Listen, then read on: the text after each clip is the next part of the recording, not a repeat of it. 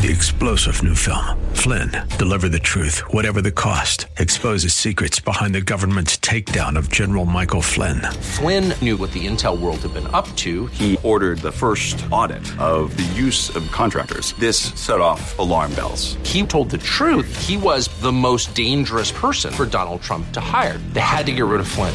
Flynn, deliver the truth, whatever the cost. Available now. Watch it today. Go to salemnow.com. Salemnow.com. And now back to Lifeline with Craig Roberts. Welcome back to the conversation. A visit with Anne Marie Miller. A look at five things every parent needs to know about kids and sex.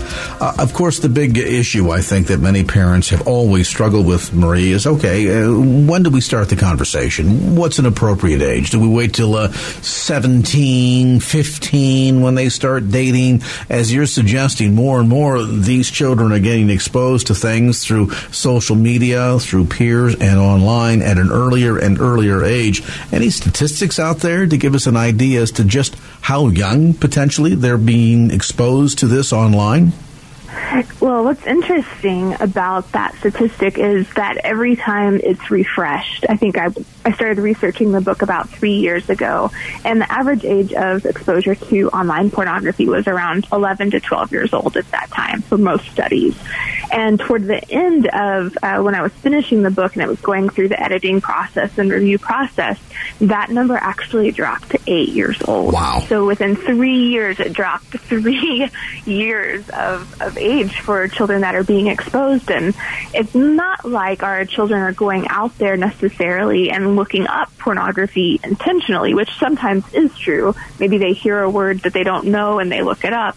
Um, but what's happening is that people that market pornography are, are really targeting younger and younger audiences by misspelling common names. Like maybe if you type in Disney or the White House or just something very common and innocent into the into a search engine and you spell it wrong or they've just created a strategy to expose your child to pornography earlier because we see in the long term that that actually ends up making money for uh, different marketers of pornography. I learned this the hard way many years ago. There was some issue going on in the political arena that I believed our listeners needed to get out in front of. And so I urge listeners to um, go to the uh, White House website and please send an email to the president voicing their opinion. And I gave out the, uh, w- without thinking, gave out the White House address. I won't tell you what the dot aspect of it was, but it wasn't GOV, just out of mm-hmm. habit. Right. And I got a right. couple of calls from listeners the next day that were shocked and said, Have you seen what's happened to the White House website? I said, Well, no, what are you talking about? And so we logged on and then we were shocked too. So the irony is, uh, 30, 40 years ago, you had to go looking for it. You had to go into the seedy part of town and the, the end that nobody ever went to where all the little seedy bars were located. And that's where you had to go to find uh, the stores that catered to people that purchased that stuff. Today, literally, as you're suggesting, Anne Marie, it comes and finds you, doesn't it? It really does. I mean, we basically have pornography stores that we carry around in our in our pockets and our purses when we carry our cell phones. The the potential to be exposed to something unintentionally is so huge for ourselves and our children um, that we just really need to be aware of that. And that's why I encourage parents to start this conversation, not just one talk. People always refer to it as the talk, but I think it's a series of conversations over many, many years as your child gets older.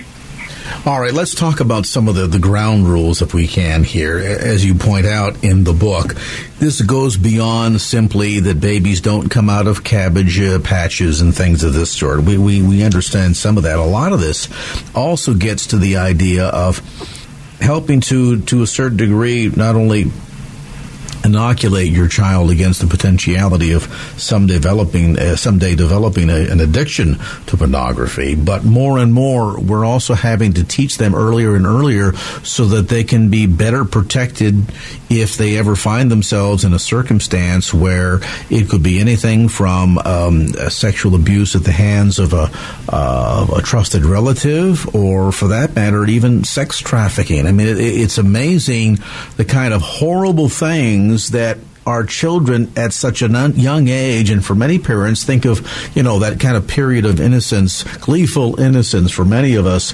uh, just a couple of generations ago, where you would never think about talking to your child about such matters when they were eight or nine years old, and and today, as you're suggesting, if you haven't had that conversation, at least by the time they're ten, it, it's likely too late. It's likely they've gotten all the details and gotten a lot of wrong details from some other source.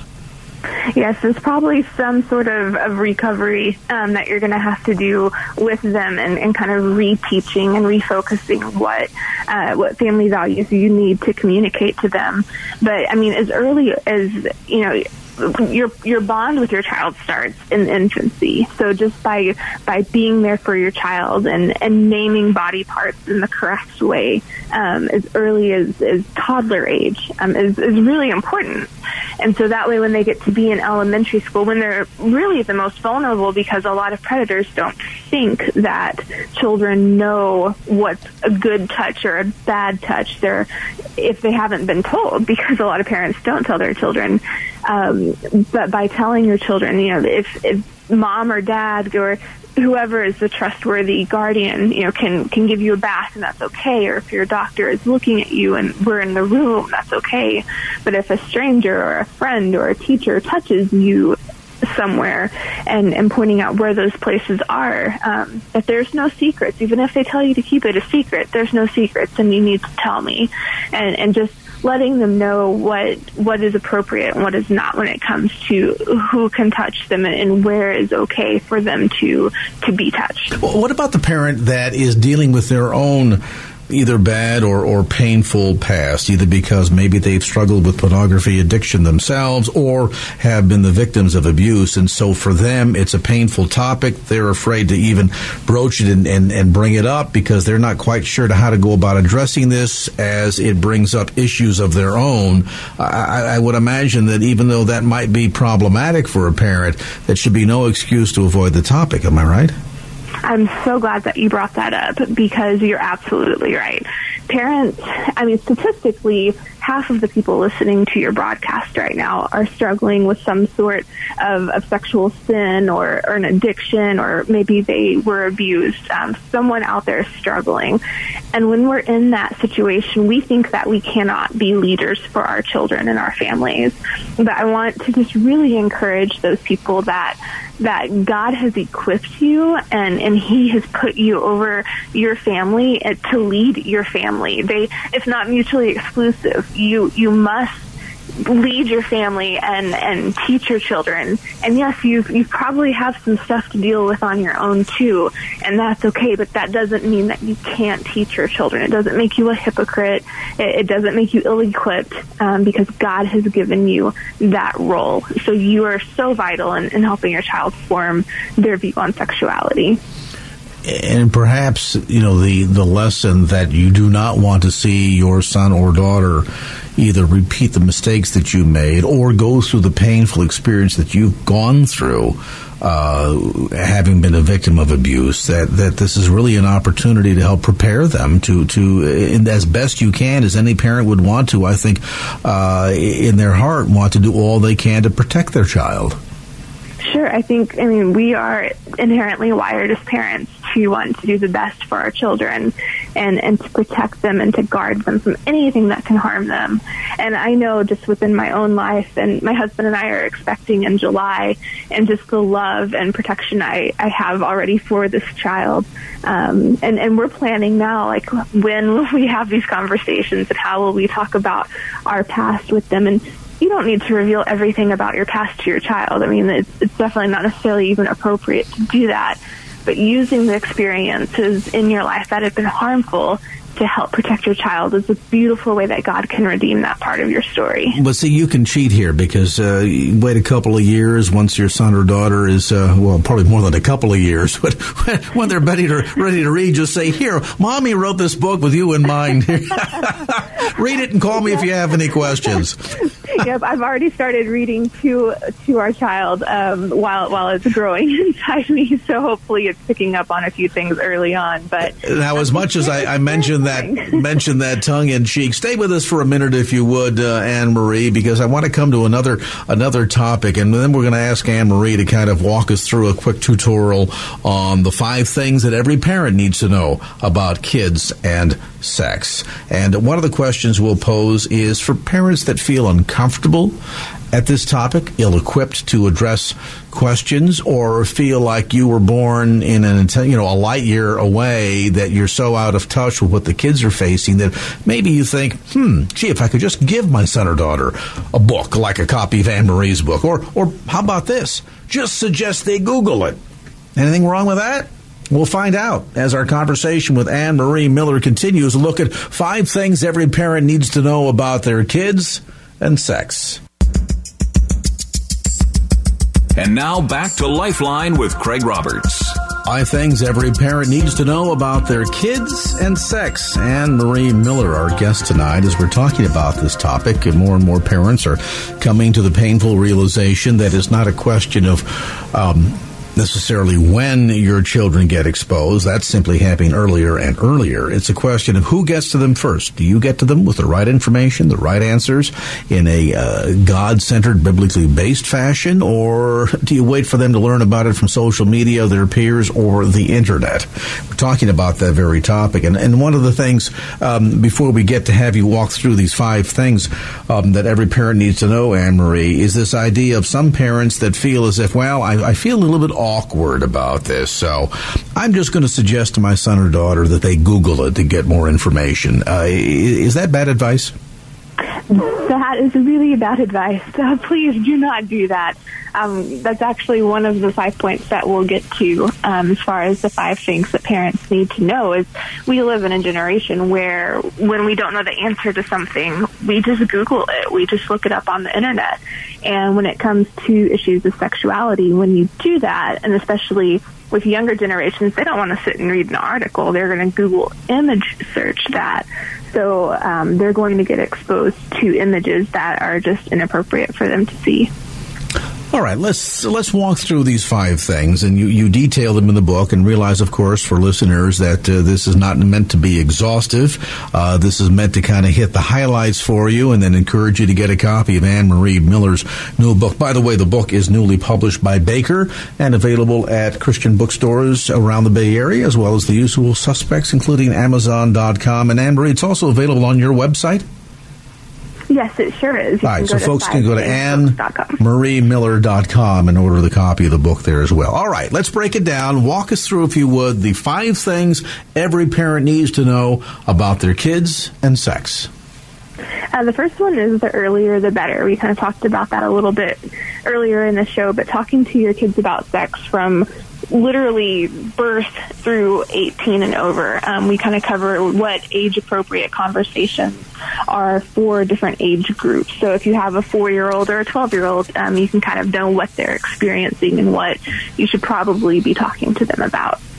Um, the second one is that your child is not the exception. And again, that's something that we we really battle, uh, especially within the Christian community, is we think we're doing everything we can to protect our child, and we are, but that's not the answer. Just having that conversation so that when they are exposed to these things, they can know how to process it in a biblical manner is, is definitely key. Uh, the third thing is just about media. Um, any type of media, TV, movies, radio, music, video games, the whole gamut. I kind of just uh, did a lot of research about what's on these different forms of media and how children are exposed to them and and the the risk and benefits and it, it was really shocking to me, um, to be quite honest, to to watch a show that's rated for 14 year olds and be exposed to 40 or 50 sexual references in just a few minutes. I, I was so. shocked the the other day. I, I happened to catch a repeat of one of the movies in the Shrek series.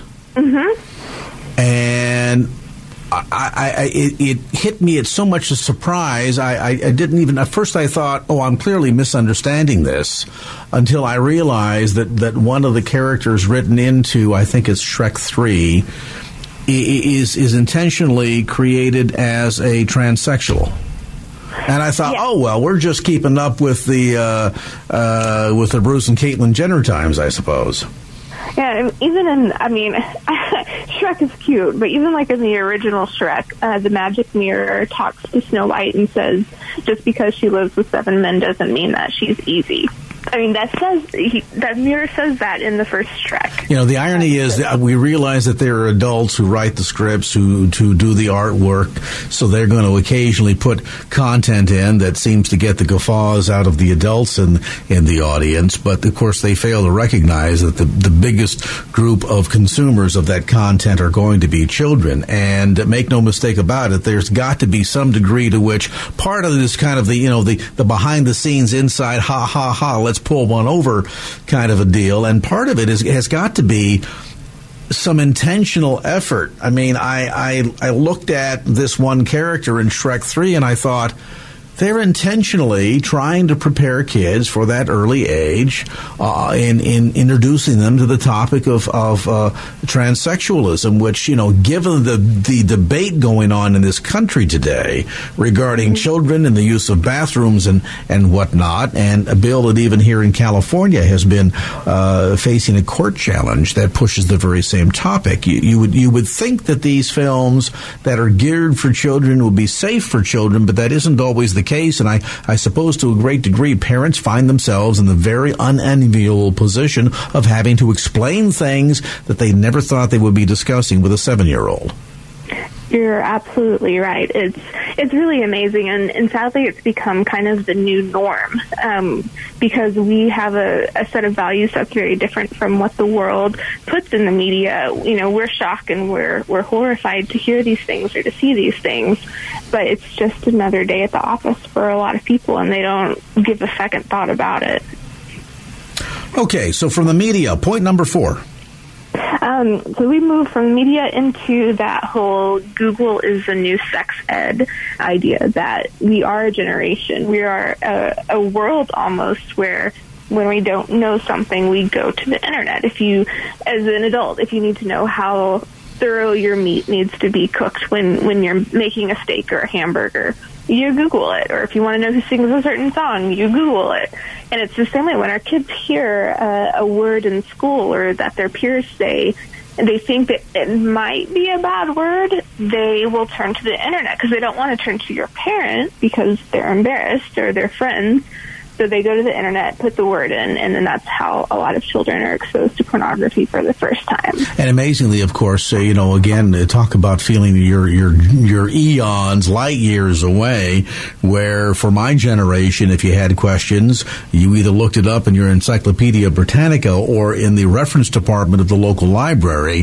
Where even if there were any of those books that might be questionable, they were they were under lock and key. And when you walked up to the to the reference librarian's desk and clearly you were, you know, seven years old or ten years old, you didn't get access to that stuff. There's nobody there with any of this under lock and key, is there? I mean, even if a parent says, oh, we put certain filters on and we're trying to do our best, the reality is, as we mentioned earlier, uh, Anne Marie, it isn't even as much a question of your child going and looking for it even if they are, the reality is this stuff is coming and looking for your child, isn't it? It's very true that that, that is very often the case. Okay, and point number five. And the point number five is that sexually abused children rarely speak up, mm. and that was something that, um, unfortunately, I know it makes every heart and every every parent quiver just a little bit to think that um, their their child could be sexually abused and and not know about it. My my own parents didn't know about my abuse until I was 28, and that was 12 years after it happened. And there's so much shame and stigma tied with sexual abuse that we really, um, victims of abuse, tend to keep quiet. So there's a lot of work that needs to be done by parents, and, and one of the one of the issues here you, you led with it, the, the matter of um, the age at which you start to address these matters with your child. And I know that it's going to cause a sense of embarrassment or chagrin for a lot of parents to think, I, I, I can't really be it's really talking to an eight year old about such things. And, you know, I think when a lot of us were, were kids of that age back, uh, in the last century. Uh, you know, our, if, if, our parents brought such matters up, they gave cutesy names to body parts, and so we all we all kind of chuckled over it. But the idea of of addressing your child to protect your child from such abuse or from such exposure, uh, as as counterintuitive as it seems to be, we want to think we want to protect our child by inoculating them or or isolating them from exposure to all of this. But again, I guess the the big warning, if there is any from your book, is the big takeaway, Anne Marie, the idea that they're going to get it. The question is, what source are they going to get it from, and how is it going to be couched or presented? Yes, that's that's absolutely right. And I think again that parents have got to be on the front line of this. And oftentimes in in books past, you know, people recommend getting in the car and driving with your child somewhere to have these conversations so that there's no escape. And I think that actually kind of plays into the message that there's something to be ashamed of but it's really i think our, our opportunity as parents to to sit down with our child and look them in the eye and and talk about these things. And yes it, it's going to be a little awkward but to embrace that and know that sex is not a dirty topic that we need to sweep under the rug. And, you know it's this beautiful gift that god's given us to share between a, a man and his wife in, in marriage. And outside of that the world's distorted it but just to normalize that conversation so that your kids can feel safe to talk to you about questions and they don't feel awkward when you when you bring stuff up. Um, that's that's just really key. That conversation is really key. And and certainly, as I think you suggest, creating a safe environment, a healthy environment in which these conversations can take place, in which children feel comfortable approaching mom and dad too with questions, is going to go a long way toward making sure that it doesn't take place eventually later on out of and beyond your control in very unsafe environments that can be every every gambit from teaching uh, values that are con- contrary to the the Christian ethic, the biblical uh, uh, standard that you want to create in your home and for your child, and and and to the the the sad and horrific continuum continuum of sexual abuse if your child isn't prepared to know what it is and what to look out for. A look at five things every parent needs to know about their kids and sex, again, newly published by Baker Books, available at bookstores throughout the Bay Area, as well as through Anne Marie Miller's website at annemariemiller.com. That's annemariemiller.com. And now back to Lifeline with Craig Roberts. America's at war right now. We, we forget this. Uh, we don't, uh, for many of us, we, we, we're not aware of it. It's kind of silently going on in the background. We don't feel the pain of it because we either don't know anybody who's serving or, you know, we, we don't do things like you know, aluminum and tire drives and there, there isn't meat and sugar rationing. So we're, we're not really aware of the sacrifice that's involved in military duty. But for those military families in America, hundreds of thousands of them, they know what it's like each and every single day. And we thought we'd spend some time just kind of educating all of us on, on what they go through and the amazing sacrifice, not just on the battlefield, but even back at home, uh, on the home front uh, with a mother or a father or both sometimes and kids that that are that are at home kind of keeping the, the, the, home fires burning so to speak while mom or dad are overseas uh, in, in service to our country. Joining me now is lieutenant colonel tony monetti. Um, he, with his wife Peggy, Penny rather, are uh, authors of a new book called "Called to Serve: Encouragement, Support, and Inspiration for Military families. And uh, Lieutenant Monetti and Penny, great to have both of you with us. Thank you. It's great to be here. Yeah, thanks, Craig. Great to be on board. We were we were trying to debate uh, ahead of the conversation today, uh, Tony. Um, short for your position, is it lieutenant? Is it colonel? Or or or would military uh, decorum insist to be lieutenant uh, colonel? Call me Tony, but I'm a lieutenant colonel in the Air Force. In the Air Force, okay. But typically, there's no way to really truncate that, is there?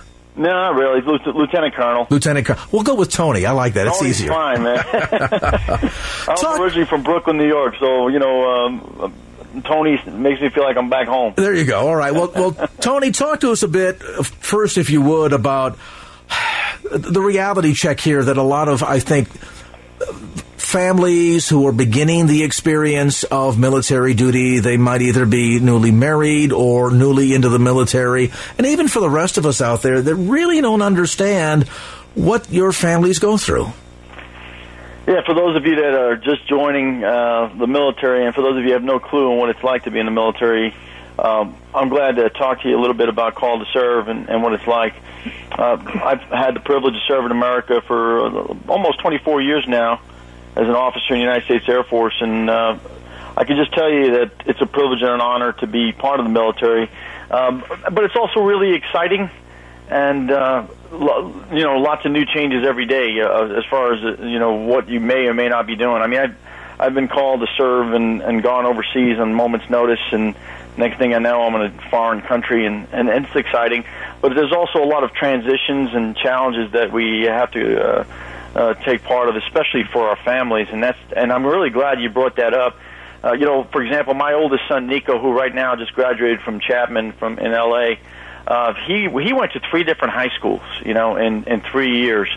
And for those of us that have been to high school, you know how tough it is to move once and to let alone three times. So yeah, you know, it, it take, gets some getting used to. Lots of moves, lots of transitions, but overall, uh, we have a heart for service to America, and, and we just find that it's a privilege and an honor to serve It was interesting because some of us on the outside that that are not involved in active military duty or perhaps have never been a part of a military family uh, see the excitement, the glamour. You know, that you're traveling and you're doing all of this, and and you know, and a lot of it, no doubt, is born out of the television ads that we see. You know, the recruitment ads and so forth, but not really realizing that there's a backside story to this that is difficult, that is painful at times, that certainly is is challenging. I guess when you get on the backside of it, uh, a lot of those those initially painful and frustrating moments turn into into into joyful ones on the backside. I, uh, Penny, yeah. I had to laugh in in reading your story. Uh, you got uh, to talking about um, when you guys were called to uh, uh, Vicenza in in northeast Italy, and you're. your initial experiences there um, which I don't know if you're. Let ba- me go home to yeah. America. I know. Obviously, Tony's background is Italian. Is you are you of Italian descent as well? No, I'm not. And I, I thought I knew Italian until I put my feet on foreign soil in Italy and realized how fast they talk. So it was, you know, it it was such an eye-opening experience going to another country, and I I wish everybody in the in America has the experience of living in another country at least for uh, a month to to realize um, how great it is in America. But when when we went there. Uh, our initial, you know, when we first landed there, the um, I, I tell the story about being in uh, at a fountain and uh, hearing the the kerplunks and the, of coins going into a fountain. And as I toss my coins and I make sure they missed because the legend of the Trevi Fountain is that when you throw the coin into the fountain, you'll return to you'll Rome. return. That's right. And, yeah. And at that point, there was nothing I wanted more than to be back home in America. And uh, but as I as I experienced Italy and I learned the culture, um, and this was after a, a a very uh, interesting first first month because my husband was hospitalized and had to undergo surgery, and so during that time I had I was on my own with the kids to find an apartment, not speaking the language, and going through a lot of the um, you know, trying to get through Italy and the driving and all of the, you know, things that you have to get through in a new country. And we weren't really affiliated with the base. We were an hour and 20 minutes away from a base. So, so you really didn't have the, the support necessarily there of, of the fellow, you know, uh, military personnel. You're in a strange country. Um, and, and I have to admit, we Italians can be sometimes a little bit nerve wracking. Uh, the, the, stories you share of your, your first meeting with your, with your downstairs neighbor were, were particularly really encouraging. Uh, well, you know, after being cooped up in a hotel for a month with three kids and a dog, and um, and Tony was still on bed rest we moved over to finally finding a, an apartment with a kitchen because you can't find one in Italy that has a kitchen because everybody takes them when they move. And we finally found one with a kitchen. And as we were moving in, and the kids were getting ready to go to the pool because I they, I bribed them with a, going to the pool after we unpacked. and uh, I heard a knock on the door. And as I went to the door, a beautiful middle-aged woman came to the door. And uh, I thought, God, this is wonderful. We've got Italian hospitality right off the bat. They're going to welcome me. and she said, in broken English, she said, she said, how uh, long uh, do you plan on uh, being here? And I said, well, maybe two years. And she said, well, I cannot have all of this noise on my head for two years. I, I, I want you to stop. And, and she was, and she said something in Italian that I'm sure was not very nice. And she stormed out the door. And I thought, oh my goodness, this is, this is my first experience with our neighbors. So, we were a little bit I was a little bit frazzled and so I took the kids to the pool. And as I went to the pool I sat down on a chair and the, and it, found one that wasn't populated. It was a, you know there was very crowded and I sat down and the whole chair busted and and I saw the Tatiana was the lady downstairs I saw her smirking with another woman and I could tell even in another language they were probably talking about me and uh, then a, a, an Adonis looking man came over to my chair and he said in broken English, These chairs belong to people here. You're going to need, you know, this is not, you're going to have to take care of the expense for this chair. And, and so I decided, okay, it's time for me to go back to the apartment. And as I went back, I realized because I was frazzled, I locked the, the keys into the house. And, uh, so I called my husband. He called the landlady and explained to him in Ita- her in Italian that you know what had happened, and so uh, she said she would come right over in three hours. and so you're lucky it was that. It, you're lucky it was that quickly. You're right. Usually it's domani. We learned that domani, domani. in Italian. but uh, anyway, she came over three hours and twenty minutes later to find us sunburned and thirsty, and and. uh I, I explained to her in, in English, and even though she didn't understand a word, she under, she empathized with me and gave me a big hug. And from then on, I learned that um, that the Italian culture, uh, I, we learned to embrace it, and instead of being afraid of another country, we learned to um, to to really embrace their their values and their culture, and ended up having a just a beautiful experience. Where, at the end of my story, I'm back at Trevi Fountains, and I'm throwing loads of coins in because I didn't want to leave this I considered home. So, it's all it's all in the, the what you make of it. And along the way, I'm sure you, if, if not learning literally how to speak the language, you know, if you know how to use your hands in the right places at the right time, you know that that that's the That's best way correct. to communicate.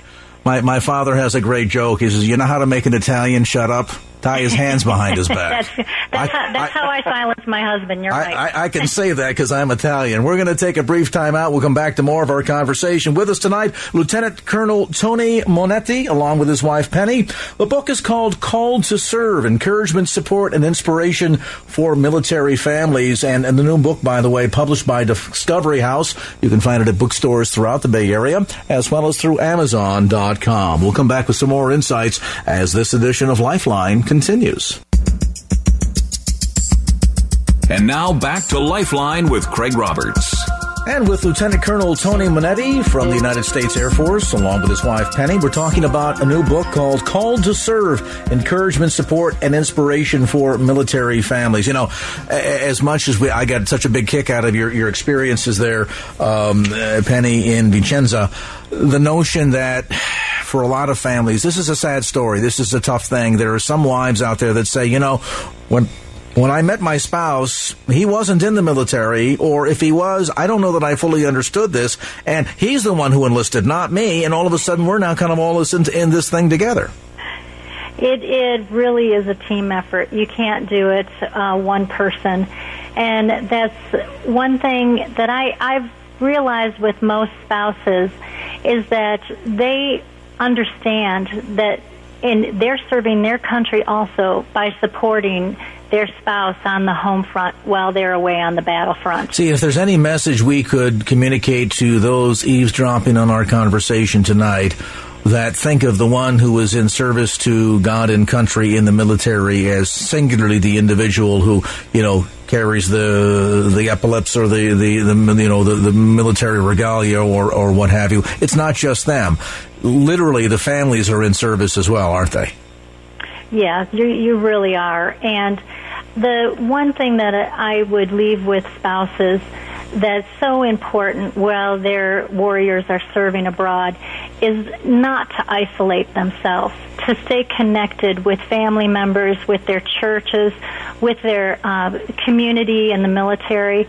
Because once you become isolated, and, and the Bible verse comes to mind of 1 Peter 5 8, be self controlled and alert. Your enemy prowls around like the roaring lion, looking for someone to devour the lion when he hunts he separates the the prey from the pack. And that's what the devil does with with any of us in our lives that when he wants to attack is he separates us from those who give us the most strength. And sticking with uh, you know with your your accountability partners with um, good friends that helps. And that's the same goes with the warriors that are serving overseas that they surround themselves with a good strong community of friends and uh, positive influences and stay in the Word that is that is what the you know the best thing to do. Tony, does that also give you a sense of peace of mind as well? Because let's face it, you're you're out there. You're right now. You're flying the the B two stealth bomber. You're going on missions and, and sorties and so forth. Uh, does it give you a greater sense of of peace as you're about this very stressful, critically important job? To know that things are being taken home, care of at home? Well, without question, every every warrior that that deploys overseas is more at peace and able to focus on the mission when they know that uh, their families are being taken care of. And I can I can tell you that our government and our Department of Defense does a great job in uh, supporting our families, giving them good medical treatment, you know, giving them good security and housing. I mean, th- there's no other greater country than, than America on this planet, and and it's nice to know that that our our uh, government, our, our our military is taking care of our families. But more importantly, like Penny was alluding to, uh, it it starts with the home. As far as you as a as a warrior, explaining to your wife and children and being honest with them that there's there's a possibility you may deploy at any moment and so, it's, you know, have your will done, power of attorney, have the, the lines of communication open so that they know that they can rely on talking to you if and when possible. But more importantly, that, that to know that they're they're a strong family unit, so that when you leave, they're going to be taken care of because they're strong. Absolutely. Uh, any any words of advice that you can share? Uh, let me start, uh, Tony, first with you. Um, uh, for those listening right now that are not in the military, um, you know, you're you're doing your duty. I think we as Americans have a duty to you uh, to help support you. What what what should we who are, are, are in the civilian end of this? Uh, how can we better support you guys, and, and most importantly, your families too? I think uh, that's a great question, uh, Craig. Uh, the first thing that comes to mind for me is that you know when we're in uniform and people see us either at the airport or, or even just uh, in town that they say thanks for serving. I know that sounds cliche-ish, but just the, uh, knowing that you care and you're appreciated is great. And I, I can also say that if there's business people out there, um, I know times are tough, uh, but if you offer some sort of military appreciation, uh, whatever that may be, it, it just it's just special. My son just enlisted in the army uh, a few weeks ago. Decided to go in, and wait a minute, wait a minute. The the army. You're in the Air Force. Hang on a minute here. What happened, Tony? Don't even let me go. What happened? uh, he's always wanted to be a GI Joe. You know. It's okay. But, both uh, both of my grandfathers were in the Navy. What does my really? father do? He joins the Marines. well, we got a true joint force now. But when my, but my, what I was getting at was Antonio uh, joined the military. They gave him an ID card. He starts training here soon. And um, and he went to a store and they they, they gave him a military discount like ten percent off. And he goes wow dad that's really cool that they appreciate me. I go yeah see that son? I go it's just their way of saying thanks. So I, I would say to the listeners out there um, that, that there's that's one of the things you can do. Uh, another thing that's that that you can do if you go to calltoserveministry.com we literally have pages of information of and Penny and I have researched of almost I would say almost about hundred different organizations that are supporting the military. And so, if you're interested in getting involved and connecting with these with these organizations, so that you can connect with warriors overseas, that's another great thing you can do. Of course, there's uh, there's letters of encouragement you can write. When I was overseas, I would get letters from kids saying thanks for serving America. I mean, that, that meant so much to me. I still have those letters, of boxes down the basement, and that because it, it just meant a lot to me, you know. Yeah, and, and and supporting organizations like the USO and so forth. Absolutely, there, yes, sir. No doubt about it. And, and Penny, from your perspective, uh, same question. Well, I I would definitely say for those families that are on the home front, and maybe there's someone you go to church with or you know of, um, reaching out to them, just uh, offering them to babysit once in a while. They don't realize that you know you don't really get a break uh, often because you're away from family in most cases, and your husband is usually the break that you, or your or your wife, if it's uh, vice versa, is the break that you get when um, to to get out.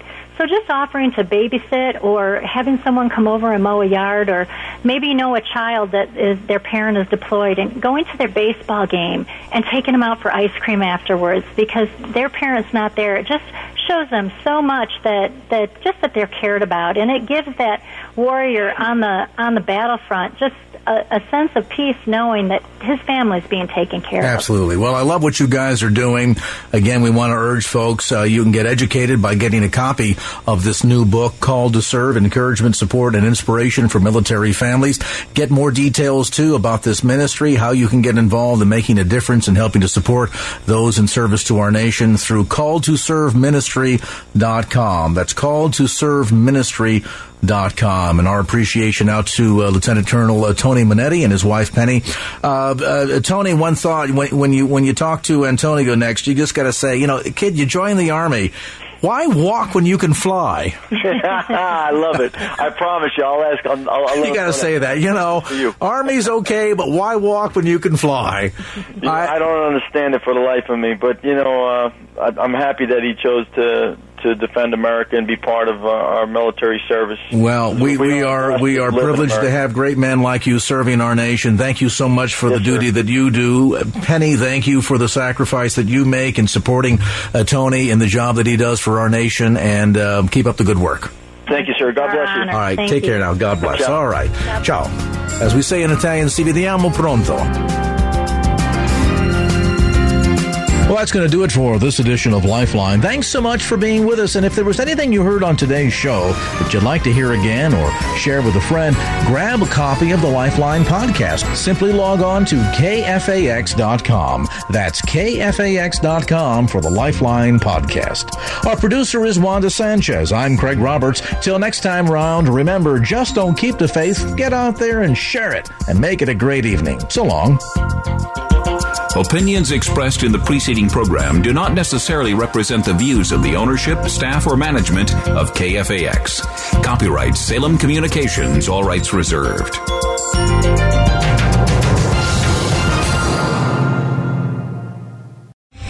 Three star general Michael J. Flynn, head of the Pentagon Intelligence Agency, knew all the government's dirty secrets. He was one of the most respected generals in the military. Flynn knew what the intel world had been up to. He understood its funding. He ordered the first audit of the use of contractors. This set off alarm bells. The explosive new documentary, Flynn, Deliver the Truth, Whatever the Cost, and covers the facts behind this scandal. Flynn told the truth. He was the most dangerous person for Donald Trump to hire. I find out the worst enemy that I'm going to face in my life is right here in America. They took my assessment and they wanted me to change it. And I was like, I'm not changing it. They had to get rid of Flynn.